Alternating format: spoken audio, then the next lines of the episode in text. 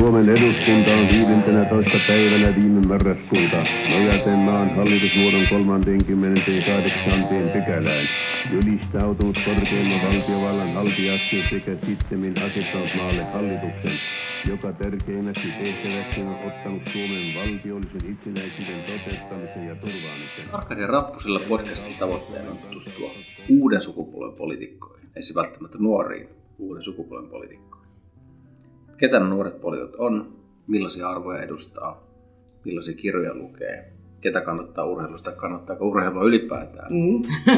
ja mitä tavoittelee. Meillä on vieraana tänään Fatim Diarra Fatu ja juontajan allekirjoittanut Juhana Harju Eurofaxin osakas. Fatu on vihreä kaupunkivaltu Helsingistä ja sait ensi kertalaisena kuntavaaleissa 1600, 68 ääntä, valtava määrä. Enemmän kuin Väyrynen. Mikä enemmän kuin Väyrynen, kyllä, aivan mikä on henkilökohtainen niin kuin, niin kuin suuri voitto siinä, että jos saa enemmän ääniä kuin Väyrynen on saavuttanut jotain elämässä. Siitä mä oon äärimmäisen ylpeä. Aivan loistava tulos. Töissä vaikutteviestin asiantuntijana, onko tämä oikea titteli? Joo, kyllä. kyllä. Taitaa Mitä kuuluu? Hyvää, tosi hyvää kuuluu. Edelleen ensimmäinen kaupunginvaltuusto. Ja, eli sai, sai istua myöhään, myöhään il, iltaa käsitellen taas valtuutettuja aloitteita ja semmoinen niin kuin vaaleja kohti mennään fiilis. Innoissaan ja vähän pelottaa. Montako päivää vaaleja? Onko sulla semmoinen kalenteri? Jo ei, olemassa? herra Jumala, ei. Mun kampanjapäälliköllä varmaan on semmoinen kalenteri, mutta ei, ei mulla ole sellaista. Paljonko Helsingissä tarvitaan läpipääsyä teidän lista? Niin joku 5000. Joo. Ja mun tavoitteena onkin saada se 5000 ääntä. Että, että mä uskon, että se on myös ihan mahdollista. Sen lisäksi, että olet vaaleissa ehdolla ja olet vaativassa työssä, niin opiskelet Miten riittää kaikkea aikaa? No ihan kaikkea riitäkään aikaa, että nyt tämän seuraavan puoli vuotta mä en varmaankaan tule opiskelemaan. Tässä on olla rehellisiä, en todellakaan tule opiskelemaan, että, että, että, että, se, että mä oon kirjoilla yliopistossa, niin se ei kyllä tarkoita, että mitään niin kuin tapahtuisi. Että ehkä niin kuin, tämä elämä on tämmöistä niin projektimaailmaa nyt vähän sen, että nyt, nyt tehdään niin kuin töitä ja nyt tehdään politiikkaa. Ja, ja sitten valmistuminen tapahtuu sen jälkeen tai siinä lomassa, mutta ei seuraavan puolen vuoden aikana monihan ainakin julkisesti antaa ymmärtää, että kyllähän ne opinnot siinä väli, samassa sujuvat. Mutta... No ei mun mielestä se on itselle, se on itselle valehtelua tavallaan ja myös se on, että, että jos yrittää tehdä kaiken, niin sitten tulee burnout eikä jaksa yhtään mitään. Että mä niin kuin, ja mä arvostan myös sitä, että mulla on aikaa mennä kaljalle mun ystävien kanssa. Niin, niin sen takia ehkä en aio nyt puolen vuoteen opiskella että työt ja vaalikampanja ja kunnanvaltuusto on ihan, ihan tarpeeksi duunia puoleksi vuodeksi. No työskennellyt myös opettajana ja mm, kyllä. pidätkö siitä työstä vai onko politiikka vienyt kokonaan? No siis mähän, mulla kävi sillä tavalla, että mä opintojen aikana um, mä tein kolme ja puoli vuotta opettajan töitä uh, Korsossa, Mikkolan yhtenäiskoulussa ja mä, mä rakastin sitä työtä. Ja se oli mun mielestä sellaista, että, että se opettajan työ ja se opettaminen ja, ja se, että pystyy auttamaan niitä lapsia ja nuoria niin kuin yrittämään ja löytämään sen, että, että he kykenevät tekemään, he osaa tehdä asioita, on musta niin kuin maailman siistein juttu. Ja, ja jotenkin sitä haluaisi ajatella, että ehkä joskus palaa opettamaan, mutta en tiedä, koska se syy, minkä takia mä lopetin opettamisen ja, ja rupesin tekemään politiikkaa, oli se, että, että mä turhaannuin siihen, miten oli niin paljon semmoisia asioita, mihin opettajana sä et pysty vaikuttamaan. Mm. Et mä huomasin tavallaan sen, että siinä mun työssä mä näin sen, kun Korsossa, mikä ei ole mikään niin kuin supermega porvarialue kuitenkaan. Aivan. Niin siinä duunissa niin näki sen, että, että, että, että, että on karsittu niin hirvittävän paljon palveluista, mitä ne lapset ja nuoret tarvitsee. Ja sitten sä opettajana yrität soitella sinne tänne ja tonne, ja sä tavallaan tiedät, että sä et pysty tekemään tälle asialle mitään, koska sun raami opettajana on hirvittävän pieni. Niin tavallaan sen takia mä lähdin sitten politiikkaan, että pystyy paikkaamaan ne raamit jollain tavalla ja tuomaan tavallaan takaisin ne palvelut nuorille. Niin ehkä sitten kun maailma on valmis, sitten mä palaan takaisin sinne opettamaan, mutta jotenkin se tuntui silloin, sen takia mä lopetin sen, koska mä koin, että, että opettajana ei pysty tekemään tarpeeksi. No mutta tuossa on hyvä tarina, että olet tehnyt rehellistä työtä ja havainnut siellä jonkun puutteen, mikä pitää korjata. Toi on ihan loistava. Mm. Poliitikolle ihan, ihan mahtava, mahtava niin kuin viesti. Niin kyllä, tai siis jotenkin se on myös niin kuin aito siinä, että, että et, et kaikki, jotka tunsi mut silloin, kun mä opetin, niin ties, miten paljon mä rakastin sitä hommaa. Mm. Ja, ja musta on ihanaa edelleen, kun mä kävelen keskustassa, niin mun vanhat oppilaat juoksee halaamaan mua. ja se on musta jotenkin sellainen, niin kuin, että ja tulee kutsuja niiden synttäreille. niin kyllähän se on musta sellainen, mä liikutun tässä, kun mä puhun tästä, mutta, mutta että, Ei, se on hyvä. En, en Se on tiedä, hyvä. mutta jotenkin se niinku kertoo siitä, että, että mulle työnä se opettaminen oli niinku hirvittävän rakasta ja siinä sai hirvittävän paljon aikaa, mutta, mutta jotenkin, että, että kun opettaja pystyy tekemään parhaansa sen seitsemän tuntia, kuusi tuntia, viisi tuntia päivässä, mutta sitten se maailma on siellä, siellä ulkopuolella. Ja jos sitä maailmaa ei tavallaan laita kuntoon siitä ulkopuolelta, niin on aika sama, vaikka sä opettajan seisot päällä siinä luokassa. Että se ei kuitenkaan niiden lasten tulevaisuutta täysin pelasta. Oikein, oikein kiinnostavia ajatuksia nyt kun Helsingissä keskusteltu muun muassa oppikirjoista ja niiden puutteesta, niin tässä vähän niin, että asiat nousee keskusteluun vasta kun on jotain konkreettista, mutta nimenomaan se, mistä sinä puhuit, Mm. niin on, on se, että on tämmöiset tukipalvelut ja muut, Kyllä. jotka on heikentyneet. No muuten opin, opiskelusta, Mm. niin olet opiskellut myös jonkun aikaa Kanadassa. Mitä siitä jäi? Onko se vähän niin kuin Amerikka, mutta suomalaisilla vivahteilla? No se kyllä, Kanada on siis aivan ihana. Mä olin siis vaihdossa vuoden Kanadassa ja se oli ihanaa. Mä siis myös Kanada on aivan loistava maa. Et, et monihan rakastaa Jenkkilää, mutta käykääpä ystävät Kanadassa. Kyllä, kyllä se Amerikan takapiha, se ihana, ihana, ihana Kanada on mahtava maa. Et mä opin siellä, siellä niin kun, jotenkin itsestäni hirveästi ja mä aikuistuin myös siellä ja ja jotenkin siellä tapahtui myös sitä poliittista heräämistä siinä, että, että mä asuin kaupungissa, mä olin lukiovaihdossa siellä, ja asuin kaupungissa, missä nuorilla oli kaksi vaihtoehtoa. Mm-hmm. Vaihtoehto yksi, mennä töihin paperitehtaaseen. Joo. Vaihtoehto kaksi, ää, me- jäädä kotiin synnyttämään lapsia. Ja nämä nämä mun ystävien vaihtoehdot, että kun me oltiin 17-18-vuotiaita, niin heidän, heidän elämässä oli kaksi suunnitelmaa. Ja niin tosi skarpeilla tyypeillä. Ja Joo. musta oli ihan hirvittävää, että voisiko Suomessa tulla tilanne, missä niin kun, meillä olisi vaan kaksi vaihtoehtoa, synnyttää tai mennä paperitehtaalle. Ehkä jossain Mm. kaupungeissa näin on, mutta musta, musta me ei voida niin kuin hyväksyä, että niin kävisi. Ja kun syy siinä, minkä takia näillä ihmisillä oli vain kaksi vaihtoehtoa, johtui siitä, että kaupunki oli köyhä ja perheet oli köyhiä. Joo. Joten he, tai he ei tavallaan pystyneet unelmoimaan elämästä. Niin ei ollut näkymää siihen, että koulutuksen Ei. kautta pääsisi eteenpäin. Ei, kun ei tuntenut ketään tyyppiä oikeastaan, joka oli mennyt jonnekin. Että mun isä oli lääkäri, niin niiden mielestä oli ihan uskomatonta, että, että kuinka sun isä voi olla lääkäri ja miksi, miksi sut lähdettiin tänne pieneen Cornwalliin, Joo. kun sun isä on lääkäri, että sun pitää mennä Torontoon tai Montrealiin. Sitten mä olin ihan se, että musta on ihan käsittämättömän siistiä juoda kaljaa alaikäisenä maissipellon keskellä teidän kanssa ja kuunnella kantaria, että musta on aivan siistiä. Joo, diggasin. Kanada on ihana maa. Mä siis käyn siellä edelleen ja mun kanadalainen perhe käy täällä moikkaamassa mua ja kyllä mä niinku, osa minusta jäi Kanadaan. Miten sitten, jos mennään Kanadasta Neuvostoliittoon? Ää, olen kuullut, että vanhempasi tutustui Leningradissa. Kyllä, olen siis neukkuvalmisteinen ehdottomasti. Neukkuvalmisteinen. Kyllä. No kerro, kerro, mitä tähän liittyy. Niin siis mun porukat siis, mun äitihän oli, äiti oli tämmönen niin kuin, äitini sydän sykki kommunismille, kun hän oli, hän oli nuori, samoin kuin äitini suvun sydämet ja, ja sitten äitini lähti opiskelemaan Leningradiin ja isäni kanssa ei saanut valtion stipendin sitten. Mun isä siis Malista, Länsi-Afrikasta ja lähtenyt opiskelemaan kanssa sitten Leningradiin ja siellä sitten lääkiksessä he tapasivat ja, ja sitten en tiedä mitä tapahtui tai en tiedä, mutta en halua ajatella sitä. Kukaan ei varmaan halua, mutta tota, mutsi pamahti paksuksi ja sitten lähdettiin Helsinkiin vauhdilla synnyttämään. Ja isäni tuli sitten sieltä perässä, perässä Suomeen kanssa ja sitten saivat molemmat opintonsa täällä loppuun ja näin. Mutta joo, mä oon täysin niin neukkuvalmisteinen.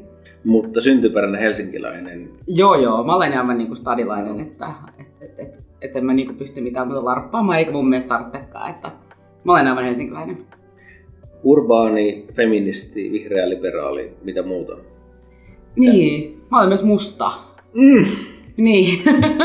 Mut se, Kyllä. Niinku, Se, se tuota, podcastin kautta ei välity, mutta tämä Niin, voin, voin todistaa, että näin on. kyllä, kyllä näin on. Ja, ja se, minkä takia mä ehkä haluaisin sanoa sen myös tässä ääneen, on se, että, että vaikka niin kun mehän tunnetaan, niin tavallaan meidän välisessä suhteessa ei varmasti niin kun ihonväri ole kysymys. Mutta kyllä se, kun kadulla kävelee ja kyllä Joo. se, kun töitä hakee Mm. ja kyllä se, kun niin kuin toimii tässä yhteiskunnassa, niin se, se kyllä ehdottomasti on kysymys. Että, että sen takia se on ehkä mainittava, koska se myös vaikuttaa siihen perspektiiviin, miten mä katson asioita. Ke- kerro, kerro nyt, kun tosiaan olet syntynyt Helsingissä ja varmasti enemmän helsinkiläinen kuin moni, moni tota, kadulla perään katsoja, jotka on tänne junalle jostain, jostain itse rajannut, niin miltä se tuntuu, että tavallaan sä oot niin helsinkiläinen kuin voi olla, mutta, mutta joku ehkä saattaisi ajatella tai kysyä, että mistä olet tullut tai kotos. Niin, no musta on aina jännittävää, että multa on niin kuin, mut, ai mun identiteettiä on aina kyseenalaistettu. Mm-hmm. Sitä, että olenko mä suomalainen, olenko mä helsinkiläinen, mun perään huudettu, että me takaisin sinne, mistä oot tullutkin tekee mies sanoo, että aina niin munkkiniemeen, että haluatko mm. ostaa mulle joku ison kämpän esimerkiksi sieltä, että ihan ole hyvä vaan, että, että et voit. Mutta että, että mun kohdalla käynyt niin, että koska mähän tuun kuitenkin sit kultapossutaustasta. Mm. Ja ajatellaan, niin kuin mua, mun isä oli kuitenkin psykiatri. Että et, et, et, tavallaan se mun niin kuin, jotenkin, mä, oon, niin, mä olen kultapossukerhon niin kuin jäseniä, Aivan. jolla on niin kuin laaja kielitaito, hyvä koulutus, keskiluokkainen perhe niin tavallaan siinä kun mulle on huudettu, että, että sosiaalipummi, mene takaisin sinne tänne tonne, mm. mistä olet tullutkin, niin mä oon ikään kuin voinut katsoa isäni Mersua mm. ja todeta, että, niin kuin, että no minne ja että, että mun perhe niin kuin, niin kuin maksaa veronsa ja tekee töitä. Että mä en ole tavallaan, että, että se, että se niin kuin minun kohdistunut rasismi on ollut niin kuin hirveetä, mutta mun puolustautuminen siihen on aina hyvin helppoa, koska se mihin mä oon heijastanut, se heijastuspinta, on ollut kuitenkin niin hirvittävän hyväosainen. Mm.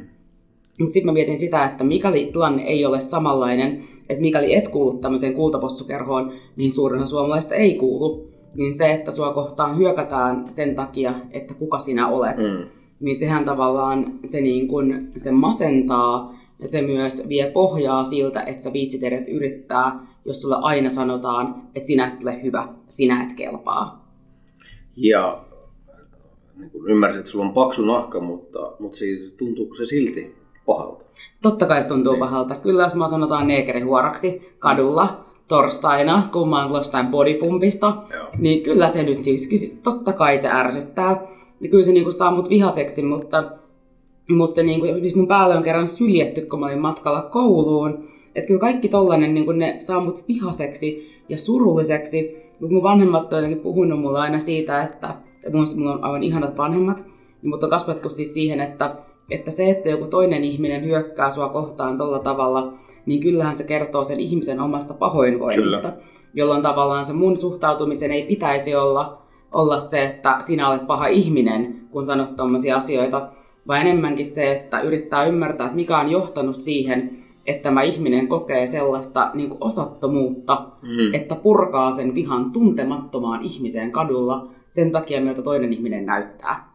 Ja yleensähän ne on sellaisia syitä, ne on työttömyyttä, se on osattomuutta, se on, ja silloin me mietitään, mikä siihen on johtanut. Ollaanko me tehty sellaisia päätöksiä yhteiskunnassa, ollaanko me poistettu sellaisia palveluita, jotka olisi mahdollistanut sen, että nämä ihmiset pääsee tavallaan kiinni siihen parempaan elämään ja pystyy näkemään jotain tulevaisuutta.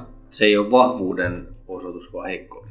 Ehdottomasti se on heikkouden ja se on niin pelon osoitus. Kyllä. Että se on niin pelon ja semmoisen tavallaan näköalattomuuden osoitus. Puhutaan politiikasta vihreydestä. Mm. Sitä, sitä urheiluseuraa edustaa. Mahtavaa seuraani. Olet kirjoittanut Facebookissa, että silloin vihreys ei ole hampaat irvessä kynttilävalossa omien pierujen haistelua. Kyllä.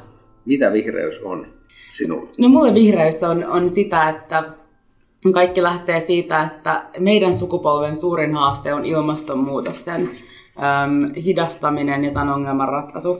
Ja kun mä liityin vihreisiin vuonna 2007, kun mä en päässyt, mä en just saamassa lukiota loppuun, mä pohdin monta eri puoluetta, tai mun Kanadan vaihtovuoden jälkeen pohdin monta eri puoluetta, pohdin demareita, pohdin kokoomusta ja pohdin, pohdin vihreitä. Ja musta vihreät oli se porukka, jolle, jotka jo silloin ymmärsi sen, että ellei me ratkaista tätä niin kuin katastrofia meidän planeetan kanssa, niin on aivan sama, että mitä muuta me täällä tehdään. Mm. Ja sitten toinen, toinen suuri, suuri juttu mulla oli taas se, mikä edelleen pitää paikkaansa, on se, että jo silloin vihreiden kanssa ei ole koskaan tarvinnut puhua ihmisarvosta. Mm. Ei ole koskaan tarvinnut käydä keskustelua siitä, onko, onko maahanmuuttajat tai homot samanarvoisia valkoisen heterosuomalaisen kanssa. Vihreissä tätä keskustelua ei ole koskaan joutunut käymään. Ja, ja mä niin kun silloin, silloin, enkä nytkään ajattele, että minä voisin olla samassa samassa niin kuin urheilujoukkueessa, puolueessa ihmisten kanssa, jotka arvottaa ihmisiä seksuaalisuuden tai sukupuolisuuden tai ihonvärin tai uskonnon mukaan. Ja tämähän on kiinnostava kysymys siinä, että aina ajatellaan matka niin näissä ihmisarvokysymyksissä vaan eteenpäin, mutta, mutta kun jotain, jotain mieltä ravisuttavaa tapahtuu ja uutisoidaan, niin aika Mm. nopeasti sillä kuoriutuu, vähän rapsuttaa pintaan, Kyllä. niin, niin ihmiset kommentoi aika, aika sit kärkkäästi. Työtä on tehtävä. Mutta ilmastonmuutos, Mm. luulen, että se alkaa olemaan kyllä niin kuin valtavirtaistunut aika hyvin. Se on hyvä asia. Eli oletko edelläkävijä poliittisesti? Mä en usko, että mä olen edelläkävijä poliittisesti, ehkä Kalle Könkkölä on ollut edelläkävijä poliittisesti, että mähän olen niin onnekas, että mä oon pystynyt hyppäämään kyytiin jo valmiiseen puolueeseen. Joo. Et, et mä oon niin kuin onnekkaita ihmisiä siinä, että, et siinä vaiheessa, kun mun poliittinen herääminen tapahtui, niin oltiin rakennettu jo puolue ja koneisto edistämään niitä asioita, jotka, joista mä löysin sitten, jotka olisi mulle myös hirvittävän tärkeitä. Et mä oon vaan niin kuin hypännyt tähän, tähän niin kuin rekkaan, rekkaan kyytiin ja mulla on täällä kivaa. Hyvien asioiden vapaa matkustaja. Ehdottomasti hyvien asioiden vapaa taistelija. Taistelija. Mä oon taistelija, vapaa matkustajan taistelija sellainen. Niin kuin. Kyllä. No, miten sitten pääsit valtuustoon ja nyt matkalla eduskuntaan, niin ollaan tämmöinen tieto mulla, että 6 tuntia vaalityötä ja 240 euroa rahaa. Miten se on mahdollista? No siis se kuusi tuntia vaalityöt kuvaa sitä aikaa, mitä mä oon käyttänyt siis kadulla kampanjointia. Mä olin kunniaisvaalit, että mä olisin kuusi tuntia siellä kadulla niin kuin yhteensä, koska oli semmoinen tilanne, että mä olin silloin vielä töissä Suomen ylioppilaskuntien liitossa EU-asioiden asiantuntijana. Siis mä reissasin pitkin poikin, mä olin kolmessa eri maassa. Mä en niin yksinkertaisesti ollut Suomessa, joka tarkoitti sitä, että mulla ei aikaa olla siellä kadulla ollenkaan. Ja sitten mä ajattelin, että mä lähdin ehdolla hirveän myöhään, niin mä olisin, että no mä vähän nyt kokeilen, että testaan, että katsotaan mihin niin rahkeet riittää. Joo. Ja siinä me tehtiin somekampanja, ajastettiin, ajastettiin tekstejä ja sitten julkaistiin niitä kivoilla kuvilla. Jos katsoo mun kuntavaalikampanjan kuvia, niin niitä kuviahan ei otettu Helsingissä. Ne kuvat on otettu siis Hongkongissa. No niin. Et ne on Hongkongissa lomakuvia, Kyllä, kyllä, jo, kyllä. joihin on läimästy tekstiä kanavalla päälle ja kirjoittu blogeja. Ja, ja se oli se mun kampanja. Ja meni todella hyvin, mutta mä ajattelin, että mä oon, ollut, mä oon kuitenkin, kun mä olen syntyperäinen helsinkiläinen, niin mä oon kuitenkin siis ollut niin monessa eri järjestössä tässä kaupungissa. Mä oon ollut aktiivinen aina tässä kaupungissa. Ja mä puhun asioista, mitkä, mitkä niin kuin resonoi ihmisissä. Ja sitten se, että mä ole ehkä perinteinen poliitikko siinä, että musta, niin kuin, musta niin kuin tylsyydellä kilpailu ja harmaudella painiminen ei ole se tapa, millä, millä Mm. asioita voi muuttaa. Et musta politiikassa voi ihminen olla ihminenä ja olla tavallaan oma persoonansa, eikä semmoinen niin tylsä zombi, joka yrittää puhua semmoista koukeromongeruskieltä, että kukaan ei varmasti ymmärrä tai saa sua kiinni yhtään mistään. Joskus tulee ylilyöntejä, mutta, mutta mä mieluummin, mieluummin olen aito oma itseni, kun muuntaudun semmoiksi robotiksi. Olin osallistuin koulutukseen, jossa, jossa tota, oli analysoitu Yhdysvaltain demokraattien ja republikaanien Mm. tapaa puhua politiikkaa. Ja, ja niin kuin yksi havainto oli tehty, että republikaaneilta jos kysyy, että mitä, mitä sanot mieltä, niin sieltä tulee heti, heti vähemmän veroja ja vapaa oikeus omistaa aseita Mm. ja, ja yrityksille tota, mahdollisuus toimia. Jos demokraateilta, niin sitten sit ne kertoo, että meillä on tällaisia politiikkaohjelmia ja, Mm, kyllä. ja, ja muuta. Et pitää pystyä sanomaan, mitä on mieltä. Ja tässä todettu vähän keskustelussa jo sivuttiin rasismia, Mm. ja se on yksi vaaliteemoista nyt eduskuntavaalien alla. Mitä sille voisi tehdä? Ja, ja jos mietitään, että jos tulisi kansanedustaja ja aloittaisit sen työn, lähtisit miettimään rasismin ratkaisua muutakin kuin omalta kohdalta, niin Mm. mihin asioihin puuttuisi? Niin musta jos lähdetään ratkomaan rasismia, niin musta on yksi hyvä paikka, mistä asia voidaan purkaa, on koulut. Meidän koulut on kuitenkin yhteiskunta minikoossa. Ja mä en nyt sano mitään, että tehdään tämmöinen tai tämmöinen reformi, vaan annetaan opettajille työrauha tehdä sitä työtä. Jos joka toinen vuosi tulee joku uudistus, missä opettajan pitää laittaa koko oma työnsä uudestaan, tehdä hallinnossa sitä tai tuota, erilaisia työryhmiä, tehdä sitä tai tällaista, niin siihen perustyöhön siihen oppilaiden tukemiseen ja siihen, että porukka pysyy messissä ja pystyy oppimaan, niin ei voida enää keskittyä. Se, mitä mä tekisin, olisi se, että mä näkisin, että opettajille pitää antaa taas työrauha ja ottaa enemmän aikaa siihen opetustyöhön sekä varmistaa, että kouluihin saadaan niin paljon resursseja, että pystyy auttamaan lapsia siellä. Jos meillä on hirvittävän, jos me sallitaan meidän luokkakokoja olla naurettavan isoja ja tavallaan sallitaan siihen, että, että jotenkin niin kuin toivotaan vaan, että kyllä kaikki pärjää, niin, niin eihän siitä oikeastaan tule yhtään mitään. Eli ei, ei politiikka-ohjelmia, vaan rauhaa tehdä sitä perustyötä. Rauhaa ja resursseja tehdä sitä perustyötä. Plus sitten tavallaan se, että me kautaan puhuin niistä tukipalveluista, mitä me ollaan karsittu, karsittu ihan hirvittävät määrät, että meillä on poistunut kaikki pienet matalan kynnyksen tuet, mitä perheelle on ollut tarjolla. Ja nämä matalan kynnyksen tuet, mitä perheelle on ollut tarjolla, on ollut just niitä palikoita, millä on pystytty paikkaamaan, paikkaamaan tavallaan vanhempien kiirettä ja jaksamista. Ja kun näitä ei enää ole, niin, niin se tavallaan kasaantuu perheisiin ja yhtäkkiä ne arjen pienet vaikeat asiat on järkyttävän suuria. Sitten toinen kysymys on se, että kun me kautaan ketkään kotona lasten kanssa, niin naiset on kotona edelleen mm, lasten kanssa. Kyllä. Ja maahanmuuttajanaiset varsinkin on kotona lasten kanssa, joka johtaa siihen, että maahanmuuttajanaiset eivät opi kieltä. Mm. Emme tavallaan syrjäytetään järjestelmällä ihmiset, eikä anneta ihmisten oppia suomen kieltä. Ja musta se on niin kylmää ja sydämetöntä politiikkaa, missä me luodaan sellainen rakennelma, joka estää tiettyä porukkaa pääsemästä kiinni yhteiskuntaan.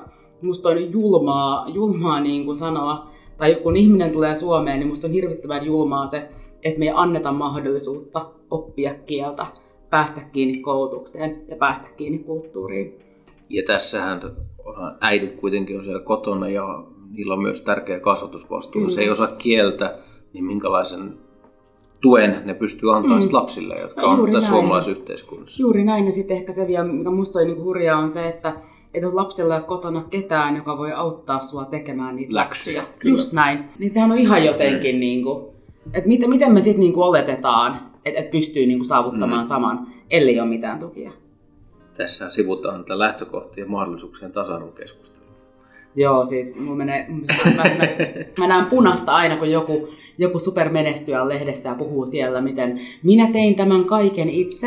Siinä on se, että haluaa, että, jos elät pohjoismaisessa hyvinvointivaltiossa, niin kukaan meistä on tehnyt kaikkea itse. Niin, että tavallaan, että me ollaan kyllä niin kuin aika hyvin näiden niin kuin tämän, tämän niin kuin hyvinvointivaltion tuloksia ja tuotteita, että, että jotenkin se musta oli niin hirvittävän alleviivaa, kun mä seison siinä luokassa tyyliin ensimmäisiä viikkoja, kun mä opetin ja opetin siinä ja mä täysin, että että et, et suurin osa näistä lapsen vanhemmista ei ole käynyt korkeakoulua. Mm. Ei, ei näillä ole esimerkkiä korkeakoulusta kyllä. elämässä. Että se on niin kuin minä ja sosiaalityöntekijä mm. on ne niin kuin korkeakoulutetut mm, ihmiset kyllä, siellä. Kyllä. Että siinä on se esimerkki, that's it. Ja sitten sama siinä kanssa mä muistan, niin tämä oli ehkä hirvittävin semmoinen alleviivoin asia siitä oli se, että mä, neljäsukkalainen oppilas, tumma tyttö niin kuin minä, sanoi mulle, että ethän sä Fatu voi olla opettaja, kun sä olet musta. Ja oli musta semmoinen, niin kuin, että et, et kun ei nähdä itsensä näköisiä esimerkkejä, mm. niin miten se vaikuttaa.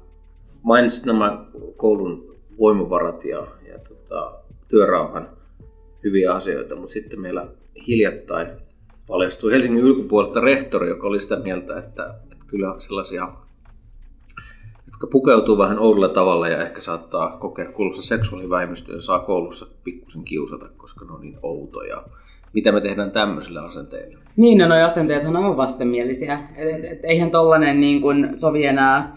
Ja jotenkin mä ajattelen, että, että eihän tommonen asenne ollut ok edes kymmenen vuotta sitten. Mm-hmm. Että ei niin kuin, ihan noin voi enää ajatella. Ja tavallaan myös sit se, että et jos opettaja tai, tai rehtori, ihminen on kasvatusvelvollisuudessa, mm. niin kuvittelee, että et hänen tehtävänsä on jotenkin syyllistää kiusattua murrosikäistä ihmistä. Mm.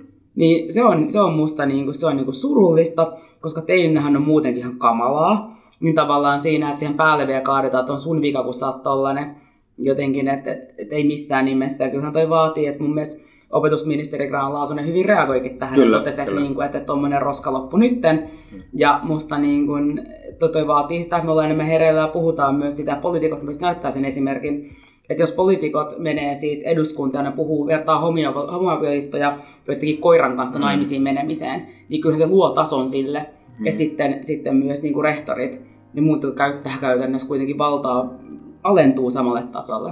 Että niin. ei, ei tuo hyväksyttävää. Niin, että siinä on poliitikolla suuri vastuu, koska on. ne antaa luvan tietyllä, tietynlaiseen ajatteluun ja varsinkin puhumisen. Niin, on se lead by example ehkä. Kyllä. Että et se voi niinku olettaa, että et jos, jos, et jos niinku eduskunta alentuu tuommoiseen alatasoiseen pelleilyyn, mm. niin että et ei, ei käy. No, tästä esimerkillä johtamisesta, esimerkki sinun, sinun tuota, poliitikon uraltasi, olet tunnettu suorapuheisuudesta ja huumorista ja joskus, joskus nämä sutkautukset ovat olleet erittäin osuvia. Esimerkiksi, että miksi joku haluaisi muuttaa keskelle metsää. Mitä olet oppinut tällaisista keisseistä? No mä ajattelen sillä tavalla, että, että tämä kyseinen esimerkkihän oli multa niin kuin hirvittävän sydämettömästi ja julmasti mm. sanottu. Ja, ja, ja ehkä siinä on pakko sanoa se, että mä en ollut silloin vielä ymmärtänyt sitä omaa valtaani poliitikkona. Mm. Mutta se, mistä mä oon onnellinen, on se, että tämä tapahtui niin hirvittävän aikaisin mun poliitikon urassa. Mä en ollut pari kuukautta vasta kunnanvaltuutettuna. Ja tavallaan mä sain siinä sen opetuksen siitä, että miten mun sanoilla on valtaa. Ja myös opetuksen siitä, miten nopea sosiaalinen media on. Että, että niin kun, kyllä se nöyryttää ihmistä ja opettaa ihmistä e, e, että, että, ja siihen, että osaa tunnustaa ääneen se, sen, kun epäonnistuu ja kun sanoo väärin ja rumasti. Että, että, että se on sellainen asia, mitä, mitä niin kuin en tietenkään itke itseäni uneen tämän asian takia, mutta pyysin anteeksi ja toimin väärin. Mutta tämä, tämä on poliitikoille, väitän, että, että on sellaisia poliitikkoja, on hirvittävän vaikea myöntää, että ne on tehneet väärin tai toimineet väärin tai heillä on ollut väärä, väärä johtopäätös tai arvio, niin, niin mistä tämä johtuu ja miten, miten itse, itse tavallaan pääsit tämän yli? Niin on, va- myös kaikkien on vaikeaa myöntää, myöntää, että ne on väärässä, mutta ö, rehellisyys on kuitenkin sitten se, mitä ihmiset arvostaa, mitä me suomalaiset arvostetaan. On se rehellisyys ja jotenkin asioista suoraan puhuminen, niin kyllä mä ajattelen, että, että, että kun sä olet väärässä, niin sen ääneen sanominen on, on niin kuin oikein, koska muutenhan katoaa täysin luottamus.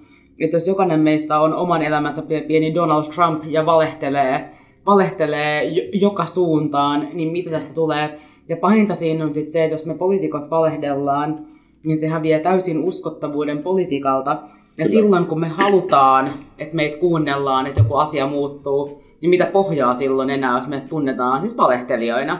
Mm. Että en mä niinku, että musta on hyvä, en mä mukailevan jatkuvasti, niin musta on ihan hirveän hyvä. Mulle on niinku, minulle ei ole on, ongelmaa myöntää, myöntää olevani väärässä, koska, koska musta se antaa myös turvallisuutta siihen, että, että et, et pitää, pitää uskaltaa ää, kokeilla asioita ja on voitava epäonnistua. Koska ellei uskalla epäonnistua, niin sitten ei uskalla myöskään yrittää, jolloin meistä tulee pelkureita.